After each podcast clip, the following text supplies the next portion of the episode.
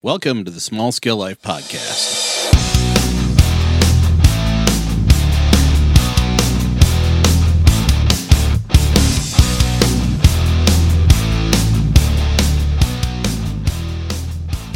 Hey everyone, this is the Small Scale Life podcast and I'm your host Tom Dammers. This is season 2, episode 10, and in this episode we have a conversation with Travis Swanson, a local beekeeper who's launching his own beekeeping business and answering some of our listener questions. In case you're new to the Small Scale Life, this is a blog and podcast dedicated to developing a sustainable life through gardening, healthy living, frugal living, and having adventures along the way. At Small Scale Life, we're always dedicated to learning, doing, and growing. Well, everybody, May is here, and we've been offline for the past couple of weeks, focusing on our next stage in life, so to speak.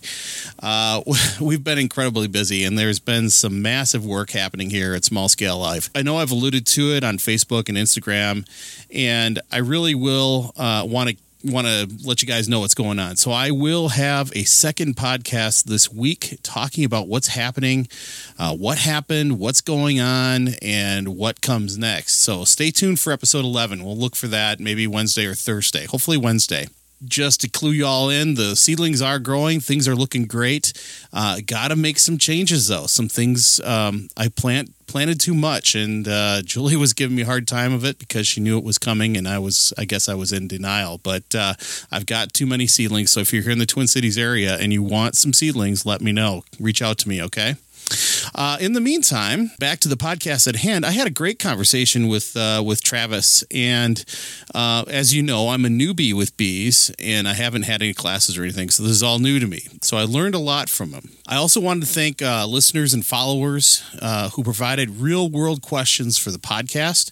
These questions, I reached out to a couple groups that I administer, the Minnesota Wisconsin Regen Ag Group, Facebook group, and also the Small Scale Gardening Facebook group and a couple other ones, and got some questions from the followers there. Really appreciate it. This was the first time really got really solid questions from the audience, and I liked it. It was fun, and we'll be doing that in the future. So stay tuned for that. I want you all engaged, especially when we have interesting guests. So thank you for your involvement, and again, I hope you learned something as much as I did out of this podcast. So thank you for your involvement. You know, feel free to share it around, ask you to do that and share it with your friends and other people you know. So, okay, with all that out of the way, we're going to hear from two friends of the Small Scale Life podcast, and then we'll just jump right into it. So thanks again for listening. Hit subscribe. Come back again on Wednesday. We'll have some more for you. Okay, thanks, everybody. Hey everybody, just wanted to remind you about the Small Scale Life Facebook group. This group will give you a backstage pass and access to other members of the Small Scale Life community. We'll discuss gardening, healthy lifestyle, frugal living, and having adventures along the way. There's also your chance to see what's coming up on Small Scale Life. See some content not shared on the blog and ask questions of future guests. Join Small Scale Life's Facebook group today. Hey everybody, the weather's getting warmer and it's time to start thinking about planting fruit trees. If you're thinking about planting American elderberry, American plum, Bartlett pears, black locust, or even something like Comfrey Bocking 14 or Comfrey Bocking 4, you really need to check out Greg Burns' site and store at naturesimagefarm.com. Use a code SSL for 10% off all nursery stock plus free shipping. Check out Greg's site at naturesimagefarm.com today. Thanks for tuning in. Today, I'm interviewing local beekeeper. He's getting going with his own business venture. His name is Travis Swanson. Travis, are you there? I'm here. Awesome. Well, welcome to the Small Scale Life podcast. Yeah, thanks for having me. A mutual friend of ours has been raving about what you're doing and where you're going with your beekeeping, and I haven't had a beekeeper on the show yet. There's a local guy that I wanted to get on, and he's just got too much going on. So it's great that I finally get a beekeeper on, or a person very familiar with bees, and thank you for being on the show. Yeah, it should be fun. Good, good.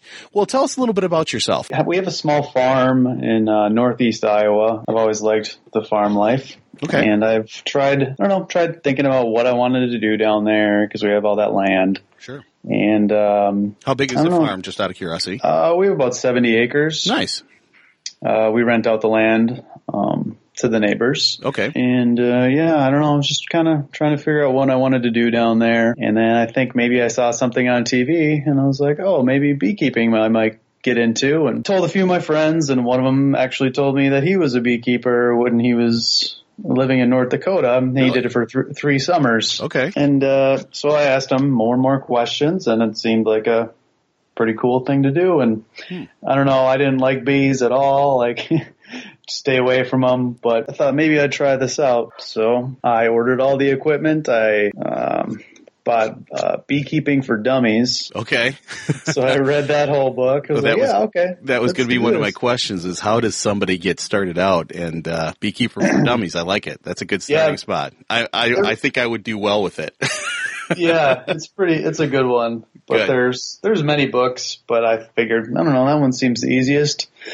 So, I bought all my equipment, ordered my bees, and that's how it all started. Wow. And it's a lot of fun. I love it. Sure. So how many hives did you start with?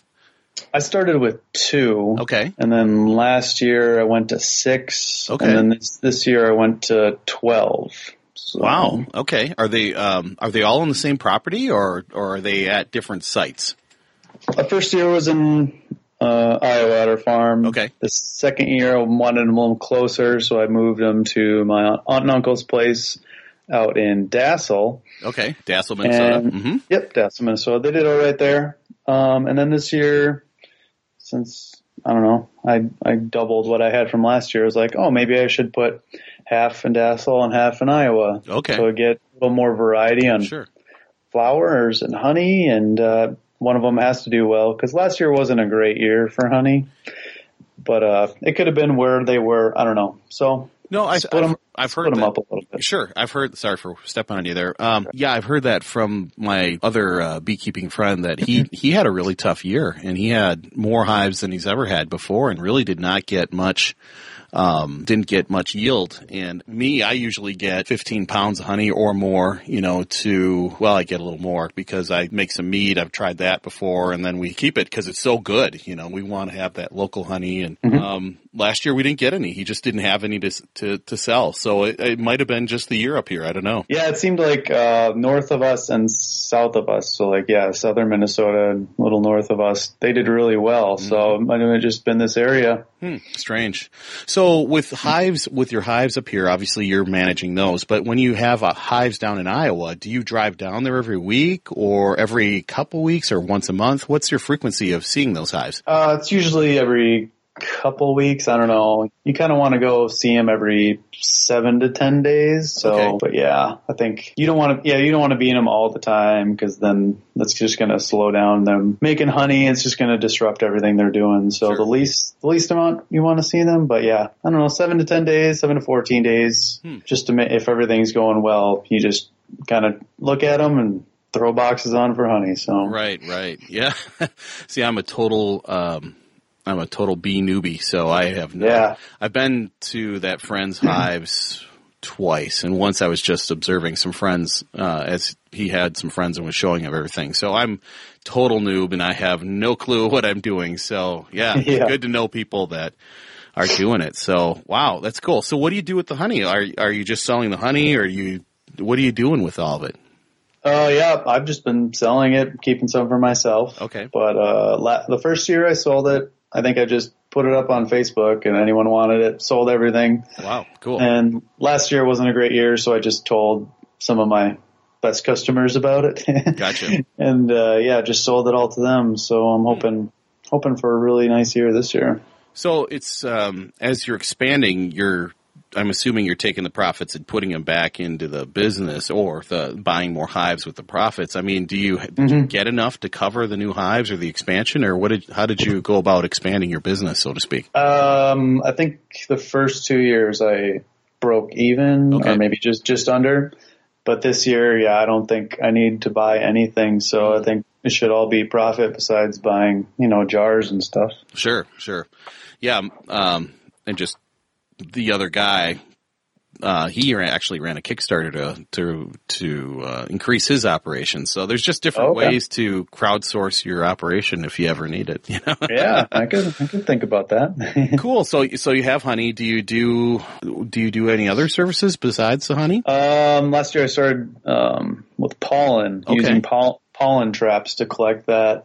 People seem to like that, and it's another good source of vitamins, minerals, and antibiotics or antibodies. And sure, yeah, it's a good alternate thing to have, not just honey. God, and I have to thank you because you sent a little care package to us, and I have a jar of your honey, which was awesome. It really tasted great, so thank you very much. And then I've got this other jar, and I'm looking at it going, oh, what do I do with this?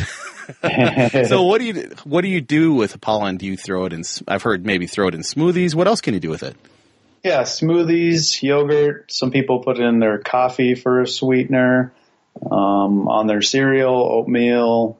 Pretty much anything you want to get a little sweeter. Okay. So if you're throwing it in a smoothie or something, you should cut back on other sweet things because you might just overdo it on sweet then. It might, yeah. Or I could make it 10 times better. Who knows? Okay. Yeah, we'll experiment with it. I haven't had it, so I think it's going to be a lot of fun. Yeah. Do you do anything with like beeswax or anything like that? Or I don't know, not really. Okay. From what I have, on a large scale, you can get obviously a lot more wax, but on the scale I'm at, I don't think it can really amount to me selling things. I know I can make a bunch of candles if I needed to, but I don't think large scale for me, I would be able to sell any of it. Right. Gotcha. Okay. Yeah, I'm a newbie, so I'm just throwing questions out here. Have you ever made mead or anything like that? I wanted to this year, but we didn't have enough, so sold everything else and just didn't work out this year. Gotcha. Have you ever made it before? No, I haven't. Okay. Yeah, I made it once, and I've got another 15 pounds of honey downstairs that I need to use, but I've got some of our fan base, the lumber squatches out in Ohio, the crew out there, they make some really good meads and ciders and that kind of thing. So, I'm going to learn a few things from those guys, and making wine is a lot of fun. So it's not too hard either. So that's a good thing too. You'll like it. I think you'll like it. Yeah, I think I'm going to try that this year if it's a good year. So. Now, as part of your, you're not just a hobby farmer. You do other things to pay the bills, obviously. So tell us a little bit about what you do in your real job. I'm using in my air quotes. Well, my real job right now is I'm just a beekeeper. Okay. So the business I work for, we have around 400 hives. Wow, that's pretty impressive. Yeah, and I work with another guy who's done it for a lot more years, and I think our owner's done it for 20-some years. So he's seen a lot, knows a lot. So they've been my mentors, and I think my first 2 or 3 weeks I learned more in that time than I did the first 2 years being a beekeeper. Yeah, definitely. So you are chasing the crops then. So I'm sure as more of a commercial operation, like you're taking all the hives out to California and then, for almond season, then bumping down to Texas for, cotton? What's going on? What's blooming right now? Anything down there, fruit or anything. Whatever. Yeah. Well, we don't go to California for almonds or anything. We just bring them down to Texas so they have a nice, easier winter on them. And going out to California can be good, can be bad. I don't know. You get out there and, I don't know, people have had their hives stolen or damaged. And then you also have the risk of getting diseases from other people's bees if they don't treat them properly. So this is all getting into the questions we're going to have in a little bit here. Okay. I've got some audience questions. But, yeah, those are very big concerns. I mean, I've heard stories about people stealing hives. They're like gold, And then the floods this year, people's hives have just washed away, and they'll never see them again. So, oh my gosh, yeah. I felt bad for those companies that went out there with their hives because they were in there and waiters and trying to get their hives in and out, and it looked like a nightmare. Yeah, I can't even imagine. Yeah, you haven't done anything that extreme, huh? Nope. I thought about it, but then after the floods this year and just our stuff, I'm like, man, I don't think I need to do that. Yeah, that'd be extreme beekeeping. Right. Yeah. So, with that many hives down in Texas, are you making trips down there to check on them, or are there staff down there? And then when they come back up, you're working with them up here, and you kind of do the high five. Yeah, I'll take them now, and thanks, man. And then you send them back down. Yeah, we've had one guy down there since he's been down there. This is his second month down there. Okay. And then earlier in like February, I think they made a trip down there for a couple weeks. Sure. But yeah, and then a few of us will go down there and help out and get them all ready. So yeah, I don't know. Everyone just trickles in, trickles out. Right, right. Close up the hives and then you put them on a, is it like a flatbed or something or in a semi? It can't be a semi. I would think they get too hot. Yeah, it's a flatbed, and then we just throw a huge net over the top, and we do that at night because all the bees fly back into the hive at night. They're all in there, so sure. We load them up, throw the net over, and then the truck takes off. Girls are nice and calm at that point until they get moved around, I'm sure. Yeah, yeah. They can get out at night. They don't fly as much at night, sure. But they're a lot more angry at night because they don't want to be disturbed. So. Ah, I see. I see. Yeah. So is there much difference between your hobby operation, like gear, stuff you wear, versus a bigger commercial type operation? Is there much difference between gear and stuff, or is it pretty much the same principles, just you're dealing with more hives? For the bigger operations, sure. You wear like a full body suit. Oh, okay. Full white suit. A lot of people that have just a few hives just have like the jacket and the veil and gloves. Sure. But yeah, on the larger scale, yeah, you're gonna want to be protected because you're dealing with a lot more bees, and you don't know if it's a nice hive or a bad hive. Gotcha. Like, mm-hmm. So, yeah. So you just want to make sure you're protected because everyone has their limits on how many times they can get stung. Yeah, that's true. My brother-in-law is very allergic to bees. He mowed over a in-ground beehive and got nailed, stung several times, and they were pretty mad with him. And he developed that. Found out he had that reaction that wasn't so good. So yeah, ouch. yeah. So wow, interesting. So smoker, same thing. You same kind of smoker and everything, or do you not use a smoker for commercial? Oh, we definitely use a smoker. Yeah, okay. Just generally calms them down, and I very rarely would go into a hive without a smoker. Yeah, yeah. I think especially flies. Yeah, one or two of my hives, they make some angry bees, so I can't even. Doesn't matter if I smoke them or not; they're going to be angry. Huh. Is that just a characteristic of the queen, or just the? How do they get angry? Just out of curiosity. Yeah, they could have mated with an Africanized bee down in Texas or not. I'm not sure, but they can change too, and they can be calm the next year. But it's, yeah. So people usually, if that would happen, some people would kill the queen and put a new queen in there and hope for the best. But you never know. Yeah. Then the aggressive tribe, so to speak, has to, or the hive, they have to accept the new queen, and that can get dicey, I'm sure. Right. Yeah. And then the bees will, I think they live like 30 days or something like that. And so that round will die off, and the new brood will be there, and hopefully they'll be a lot calmer. That's really interesting because a guy named Jack Spurko, he's down in Texas. He's a big homesteader. Maybe you heard his name or not. I'm not sure. But he had beehives on his properties. He had 3 acres. But his hives mated with Africanized bees, and they got really aggressive. And he had to have another guy come in and take the hives out and, do just what you're talking about. So, yeah, I've heard of that before. So, interesting. Wow. Yeah. So are you you've dealt with the mites and all the other pests and those kind of things as well? Yes. How do you deal with that stuff? So my first year, my hives didn't make it through the winter. Okay. They all died. And not really knowing, or not having a mentor, and just kind of reading books, but not enough on the different diseases or the mites. I think that's why they died. Okay. But for my current job, we treat them with oxalic acid. Okay. And if people want to know how to get that or make these towels, you soak them in glycerin and oxalic acid, and then you put them in the hives for, I think it's 40 days or 50 days. And so the bees kind of come in contact with this towel, and then they just kind of spread it all around throughout the hive. and it when it rubs up against one of these mites, they kind of just they die. Interesting. So that's what we do. But you can find out how to do that if you subscribe to American Bee Journal. Okay.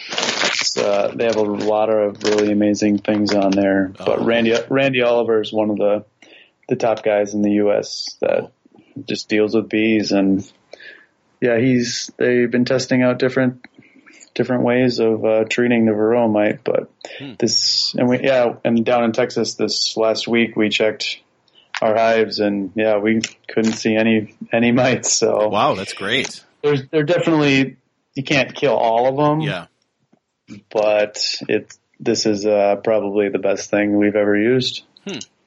I know another homesteading friend of mine.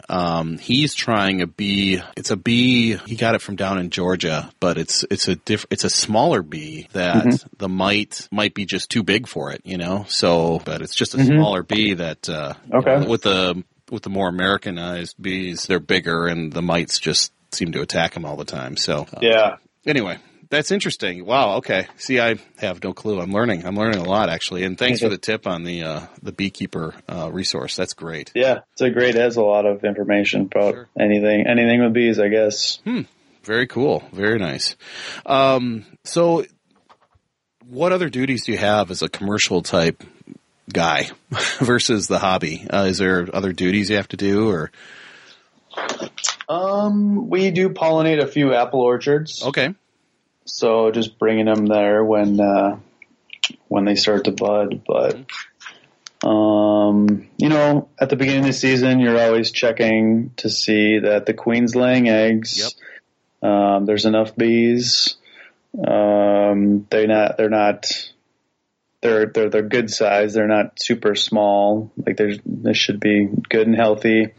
And you're just checking for like diseases or anything that pops up. There's one where their wings are all deformed. Oh, okay. That you can check for. I don't know. You're just always checking each hive, making sure everything's perfect. Right. Because, yeah, if there's a disease or if there's something wrong with the hive, it's not strong. If you can find it right away, that's the best possible thing to happen. Best outcome, because then you can start treating it. Okay. Right. And it's interesting, too, you said about checking them every 7 to 10 to 14 days. I'm just thinking in my future, I would love to have a couple hives, but they would be, because I'm going to be in the cities, I would have maybe a place out in the country. So, you know, having them secured there, obviously if somebody comes, they can take them, but, you know. Right. That's doable. I'm using the air quotes, doable. Rather than just, you know, than saying, oh, well, I can't have them because I'm not there every day checking them, you know? Yeah, you don't want to be in there all the time, just going to disrupt them. And there's a chance that you pull out one of the frames and you squish the queen, and then there you go. Yeah, time to get a new nuke, right? Yeah. Oh, man. Yeah, I can imagine. So have you here's a question for you. Have you had to capture swarms at all or do any of that kind of work? Yes, we have captured a few. Okay. I actually had one in our farmhouse. Oh, wow. It was in the farmhouse? It was in the walls. Oh, man. And my brother was down there, and he said, we got some bees flying in behind the light outside the front door. So I had him send me a picture to see if they were honeybees or not, and they turned out to be honeybees. So I think a couple weeks later, went down there. My brother got one of those heat guns or whatever. Sure. You could shot it on the wall to see where the heat was. Cut a hole in the wall and took them out. Oh my gosh! Wow. Yeah.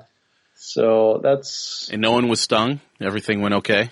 Yeah, I don't think I was stung. No, yeah, I think I was good. But that was the one I've only done on my own. We've done a few at work. With our own, that they'll kind of just go on to something near the hive and hang there, and then we just put a box underneath it, shake them in, and transport them to a different hive. Gotcha. It's I've heard the bees going into a house or a building can get really touchy, and you know, just because you have to seal it back up when they're done, or they'll find it, you know, or there's a whole bunch of steps you have to go through just to make sure you don't have that problem happen again, because they know where that hive was. As long as you get the queen, they'll go wherever the queen's at. So oh, okay. Sure. If someone goes in there and the bees keep trying to get in there, maybe they were out. So if they weren't, you got to mostly try to do it at night, because that's when the majority of the bees will be in there. Yeah. But if you do it in the day, there'll be all those foragers out, and they'll come back, and then they'll try to get in and not know if you close it up, and then they don't know that the queen's not in there, I guess. I see. So. Huh. Yeah. Yeah, I know there's a few guys that specialize in this kind of thing around the country, and they've one guy, Michael Jordan, he's out in Wyoming. Maybe you've heard of him or not, but no. He got called to the state capitol, and he had to remove bees from the state capitol and the governor's office, I think. So it was cool. Pretty dicey. Yeah. Yeah. So, yeah, amazing where they find themselves, right? Right. Yep. We'll get anywhere. Yeah, I hear you. Well, I do have some questions. For a first for the Small Scale Life podcast, I put it out there to a couple groups, the Small Scale Gardening Group and the Minnesota Wisconsin Regen Ag Group, both groups I manage on Facebook. I said, hey, anybody got questions for the bee expert, bee guy? So, so you are my expert today, and I've got a couple questions from the audience, if you don't mind. Yeah. Awesome. So I've got one here, the first one, and it's kind of the starting with bees 101. What are the basic requirements in terms of money and space for starting a small bee operation? And just to help define what a small bee operation is, serving the purposes of a homestead, maybe getting some honey out of it to sell, or definitely the pollination to encourage growth of vegetables and flowers. Okay. Well, you'd probably only need a couple hives if you were just starting out, or if it's just for your garden, because the bees visit millions of flowers, and there's... During peak season, I believe it's about 40 to 70,000 bees in the hive, each hive. Wow. So yeah, they got plenty to go get. You're going to need a smoker, a bee suit. Some bee suits come with a veil attached to it. Otherwise, you need to buy your own veil. If you need to buy your own veil, you got to get a helmet for it. Sure. You're going to need a hive tool, gloves, and that's probably it. And the hives and the bees, of course. Yeah. But with all that, all your equipment for you, it's probably going to be around $120 to get all that. Okay. Give or take, depending on where you buy it from. Sure. And then all your equipment for your hives. I think I got mine my first year was around $300 per hive. Oh, wow. Okay. Yeah. So it can be expensive at first. Mm-hmm. And then when you first get your package or your nuke, either one, you're going to need to feed them. So you can either buy the syrup from, certain places, or else you can make your own sugar water. Okay. And you just sugar and water and mix it together and put it in the feeder, and then you'll have to feed them.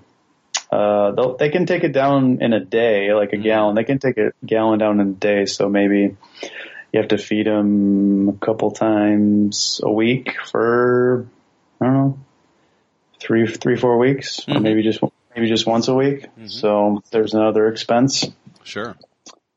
And that's, sugar water, that's kind of a simple syrup, and I'm sure you'll figure out the mixture that's right and all that good stuff. Huh, okay. Yeah, definitely. Huh. Cool. But yeah, so, around $300. Okay. And then on the back end, eventually towards the end of season, you're going to get at this honey, or you're going to harvest some honey. Yep. Is there any equipment you need on the back end of that? Like to process it? Yeah, you need an extractor, or a friend that has an extractor would be best. Yeah. Those can get expensive. I think I bought my first hand crank extractor. I got it for maybe $250. Okay. And then the ones with the motors I think a nice one's around $1,000. Oh, wow. Okay. Probably all stainless steel and yeah. But if you want to get your honey, that's what you got to do. So how do you do that? You bring in the honeycomb, right? And then what you're basically doing is trying to pull the honey out of that. Is that the idea, or? Yeah. So the bees, they build out the honeycomb on the frames, and when you try to extract it, you take the frames out, and then you take a big knife, and you scrape off the top layer of wax. Okay. And then you put them into the extractor, and the extractor spins them around, and the centrifugal force throws the honey out, and then it all drains down to the bottom, and whatever container you want to put it in, people usually use those food-grade pails. Yep. And you have a screen that you put underneath it to sift all out of the wax or anything else, bee parts, whatever got in there. Sure. That all goes through the screens, and then what you have left is all your good honey. Wow, cool. Yeah. So you're doing this for hobby and commercial. You're working this process as well. Yeah. Okay, yep. Cool. Definitely. Nice. Good. So it'll cost a little bit to get going, but once you're up and running, you can use that stuff for quite a long time. True. And some people put it up on Craigslist, their old equipment. Oh, okay. I've bought old equipment. It's not the best thing to do, I would say, if you want to start out, because you don't know where those hives have been or if they've had any diseases or anything. Oh, okay. So chances are, well, I guess you can't say chances are no, but yeah, there's a chance there could be viruses linked in that wax. So that's just kind of risky, but I think I've been lucky. So. Oh, that's a good thing to think about, because I wouldn't even, hey, just go on Craigslist. Hey, there you go. We're good, Yeah. I wouldn't even think about that, but that's a good point. Real good point. Yeah, and you can just use this, the same stuff you have over and over, so it doesn't go bad unless it gets broken or the wood rots, but yeah, paint everything. You should be good. There's this Michael Jordan guy that I mentioned before. He talked about, I listened to a podcast on thesamplehour.com, Drew Sample, he's a friend from Ohio. He talked about he had an extra suit that maybe was even a different color or had some distinguishing feature on it, and that was his, harvesting suit, And the other times when the bees are all mellow and loving him, he's got a different suit. But when it's time to harvest, then...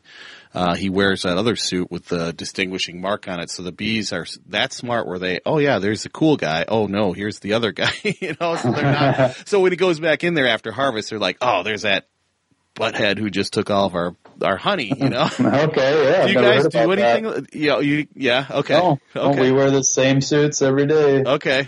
So. He was just talking about the zen, talking about that, and then you're in the zen state because you've got all these bees that could probably kill you if they all got pissed off at you enough, and that's why he had his harvesting suit over there in case he got stung or marked. And then this one was hey, there's the mellow dude. There's a cool dude over there. So yeah, nice. Something to ask the guys about, or ask around. It'd be kind of interesting to hear what they say about it. So yeah, definitely. Cool. Well, that's good information. Okay, cool. Number two. And, number two, is a friend in Wisconsin, and she's got a little hobby farm, and I think she has some hives already, but she said, what should you say to your neighbor when you find them spraying herbicides on flowering shrubs or shared fence line right behind the hives? Any suggestions? Anything you've dealt with before? I haven't dealt with that, but yeah, definitely those aren't good for the bees. Yeah. They have to make some better chemical, I don't know, to kill the flowers, or else you could say, can you just pull those weeds, or maybe you can pull them? I don't know. Yeah. I don't know. I think it comes down to communication, Yeah. Yeah. Cause they can ruin your hive possibly. Yeah. Would not be good. No. Definitely not. Number three is an interesting question. How many hives are too many in an area? Our neighbor has bees on all four corners of his 10 acres and told us if we added bees, the colonies would kill each other due to being too close. Is this a thing? Is this true? I've never heard of that being true. Okay. Do they know how many hives they do have?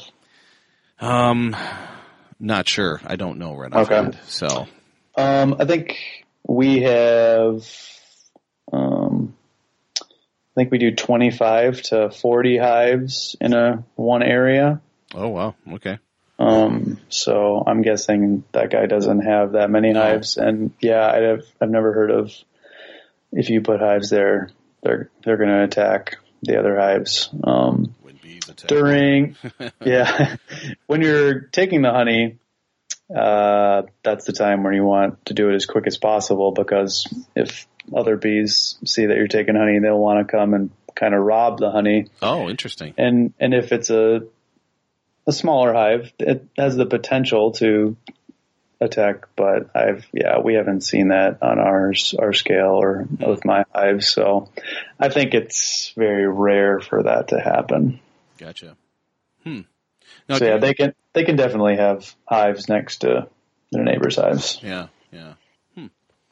Yeah, and I suppose this is where you can get into the issue where you don't know what that neighbor might be doing to maintain his hives, and they might be full of mites, or they might have some disease that yours don't, or vice versa, and that could be a problem. Yeah. Right. Interesting. Okay. Number four, I know there's some of the listeners are really considering having bees, and do you recommend for new beekeepers to have a mentor for the first year? Definitely. Okay. I probably would have saved my bees my first year if I would have had a mentor. But definitely reading up on it beforehand is good, and finding someone who's done it is a great thing to do, so you don't mess up, because you mess up, then you're just going to have to buy more bees. Yeah. And, it's just going to burn a hole in your pocket. Sure. So definitely talking to someone that has done it and getting tips is great. Yeah. And I know there's some really good bee groups, like Baldwin, Wisconsin has a really active local group that gets together, I think every month, and they talk bees and they talk about issues and things they're seeing out in the hives. Are you part of something like that? Commercial beekeepers on Facebook. Oh, okay. I'm on there. Gotcha. And but nothing local, nothing where you live or anything like that. No, I think there's a local group near me, but I've whenever they have meetings, I haven't been able to go. So, yeah. There's only so much time for bees. No, I'm kidding. No, that's good. That's good. I would think that I would want a mentor too, because I don't know anything. So hey, right? It's a good idea. Exactly. Cool. This question comes from a listener who's out in Elk Mound, Wisconsin, and he's getting his property up and running. Just built a house out there, and he's looking at going to the next step and planting fruit trees and everything. He says, bees and bat houses. My neighbor has a couple of bat houses, and my son has built a couple for scouts that we have. I would also love to do bees. That being said, how far apart should I keep them so they don't have a royal rumble with the bees? I don't think there'd be a problem at all. Yeah. Unless the hive swarms off and leaves and finds the bat home and wants to live there. But I find that hard to believe that would happen. So right. I don't think the bats would have a problem, or the bees would have a problem with the bats. So. Yeah, I mean, one's active during the day, the other one's active at night, so... the bees are all inside at night, and no problem. Yeah, no problem. There you go, John. No problem there, man. This is another big question that our listeners have, because, some of them live in northern parts of Wisconsin, and we have a lot of bears. And do you have any recommendations on preferred bear exclusion fencing systems? maybe a brand or Volts recommendation? Do you have any experience with that? I'm not sure. Just things I've read. Okay. I do know you want to get the electric fence that has at least 3 or 4 of the electric strands. Okay. I believe they want the posts to be about 10 feet apart and at least 7,000 volts. Oh, wow. Yeah. Yeah, they want to, because, yeah, once if a bear gets in there, they're just going to keep coming back, and they can just destroy all your equipment and everything you have. So, man, that would be pretty devastating. Yeah, it would. Yeah, and then skunks too. I think. Oh, really? They love bees, so they'll go up to the hive and they'll scratch on it, and then the bees will come out, and then they'll just eat the bees as they come out. Really? But yeah, some people use the fences for skunks too. Just have a lower wire down, but.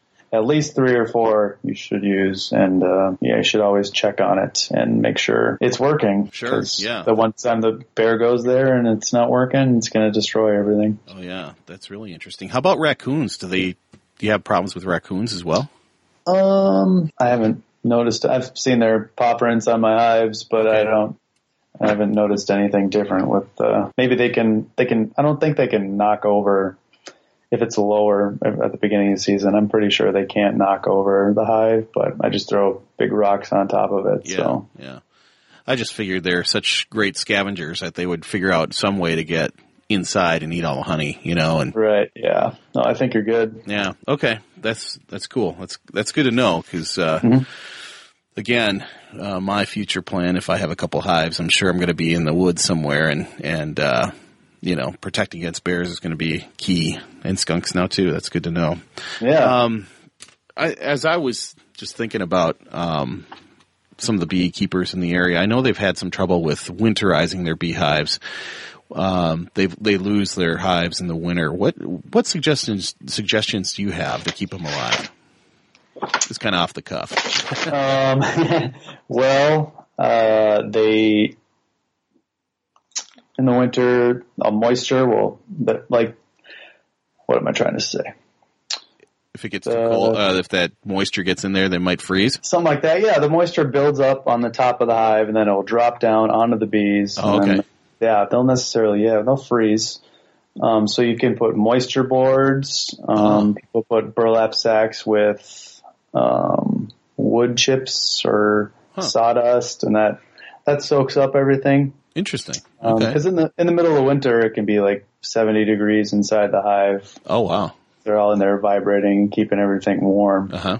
But yeah, if anything happens where they can't stay warm, they'll freeze and die. And then wrapping it with black tar paper to absorb more of the sun to heat up the hive. Gotcha. Those are definitely two things to do. And there's also the U of M does a great class that I took called Beekeeping in Northern Climates. Okay. And I think it's $250 for the class, but it tells you everything you need to know. They give you a whole bunch of books, and they go through pretty much everything you need to know for your first year. Okay. And then they also have a second year class, just what do you do after your first year, getting into your second year, and the whole all that. I think it was a very great class to take, and I recommend it. That's really cool. I suppose there's something with the orientation of your hives too. You don't want to face them into the west wind or something like that. Do you want to put them behind a break or some kind of wind break to keep that cold northern wind out of the from going right into the hive? I'm sure you want to orient them some different way, right? Yeah, the best is to face them southeast. Okay. And then, definitely a windbreak of any kind is great for the bees. Yeah, I know the guy where I visited his hives, he had a line of trees right there. So that works great. And he had electric fence too, so. I thought it was to keep the cows out, but, Yeah. What's your opinion on these, on my Facebook feed, I see these, the top-loaded hives or this new hive that comes out where you just turn the crank and the honey pour. Yeah. What is this? Hive? The flow hive or whatever. What is all that? So the idea is when you take away the bee's honey, you're opening it up and it's disturbing the bees and all this, yeah, whatever. You know, I don't think it matters. But for the flow hive, you kind of, it's all connected. All the wax is already built in. Okay. Kind of. It's all plastic, and then the bees just fill it with honey and put the wax over it. Oh. And then when you want the honey, you open up the back of it and you put these rods in and twist it, and it breaks the wax. Hmm. And then it all flows down to the bottom and then out a tube and into whatever you want. It's a miracle. Yeah, supposedly. I don't know. Have you guys ever tried it? Just one, just to see if it worked? No. It's like $900 for one or something, $600. I don't know. It's ridiculous, but the return on investment would be pretty, yeah. Yeah. So, yeah, it's from Australia, so maybe things are different there. But from what I've read, when you're doing this, if other bees in the area come over there and it's like the robbing situation, they'll come and they'll just attack whatever is where the honey's coming from and just try to eat it all up as fast as they can. So maybe you might bring more bees into the area. And then you're not going to get all the honey out from what I've heard. So then that'll attract ants. Ants will get in there. So I don't know. Very skeptical on it. Sure. I don't think. So the typical things you're fighting, you've got the bears, you've got the skunks, raccoons, maybe not. But then sounds like ants. You've obviously got the mites and other little pests. What other insects, other bees, but what other pests are you dealing with? There's hive beetles.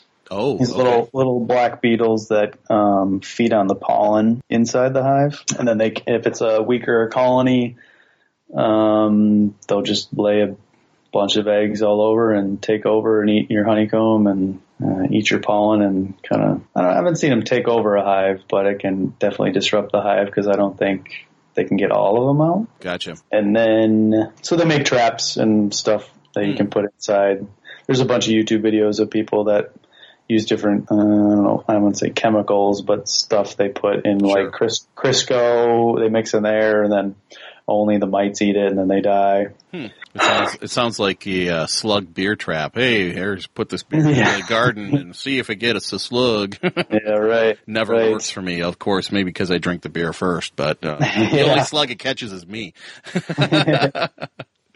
Gotcha. And then there's wax moths, and later in the season, if it's a weak hive, wax moth can get in there, lay its eggs, and then I don't think the hive beetles will destroy the wax. Maybe the babies will, but yeah, the wax moth will get in there, lay its eggs, and that larva in there will terrorize and eat all your wax and destroy your honeycomb. And yeah, so those aren't good things to have, but so if you have any extra equipment laying around, make sure that all the cracks and everything are all covered up. Nothing can get in there, because mice can also destroy your honeycomb if they get in there. And yeah, wax moth. If you have any extra equipment, just lay some of that repellent around it, I guess. Yeah, when you're checking your hives, you can see if there's like spider web kind of stuff all in there. That's the larva kind of eating away at your wax. Interesting. Okay. Oh. Huh. I'm learning a lot today. Really am. Good. Makes me nervous to get bees. All this stuff I'm going to have to watch out for. It can come in waves, so it's not all going to hit you at once. Mm-hmm. Gotcha. Yeah, and I suppose it's just like anything else. It comes in waves. So good. Well, that's good stuff. Well, we've been talking a little bit about all that good stuff, beekeeping the 101, and now we talked about your real job, and now you're starting off on a little different venture. So I'm really curious, what do you got going on? You're going to be starting something new here in the future. Yeah, just my own little hobby business, I guess. Okay. That's just going to be, just selling everything, all the honey and pollen that I have. Okay. My company is called B52 Honey. So BEE52 honey. My farm is off Highway 52. Nice. So it's it kind of worked out for the name. And I don't know if I'm gonna have a website. Maybe I'll have Facebook. Okay. Like account I'll make for it, but I do have a domain or an email through B52 honey. It'd be Travis at B52 honey, so BEE, the number 52, and honey.com. And that's if anyone has questions, they can reach me there. Cool. Or they want to buy honey or just anything about bees, that's where they can reach me. So you're looking mostly at pollen and honey. You're not looking at selling hives or any of that kind of equipment at this point. It's just mainly honey and pollen and really focusing on that.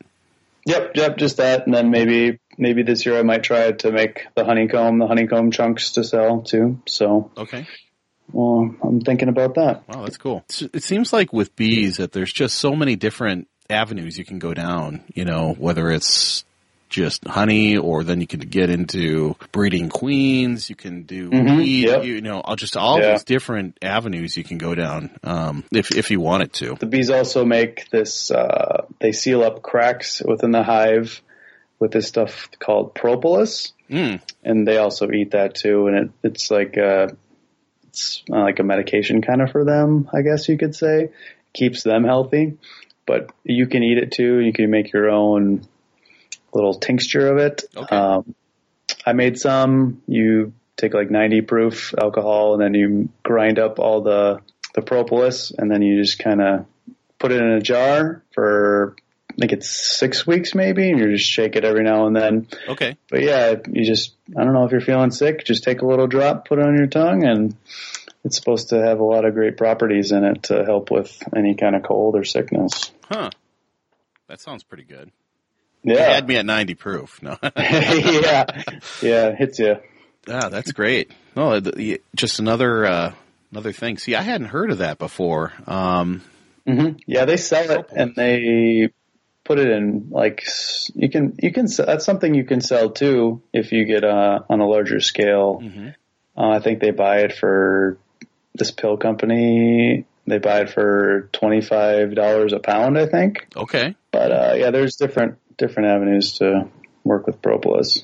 Nice. Yeah, and I would encourage you to at least set up a Facebook page, and it's free. That's always good. And so that way I can link to you. Yeah. Perfect.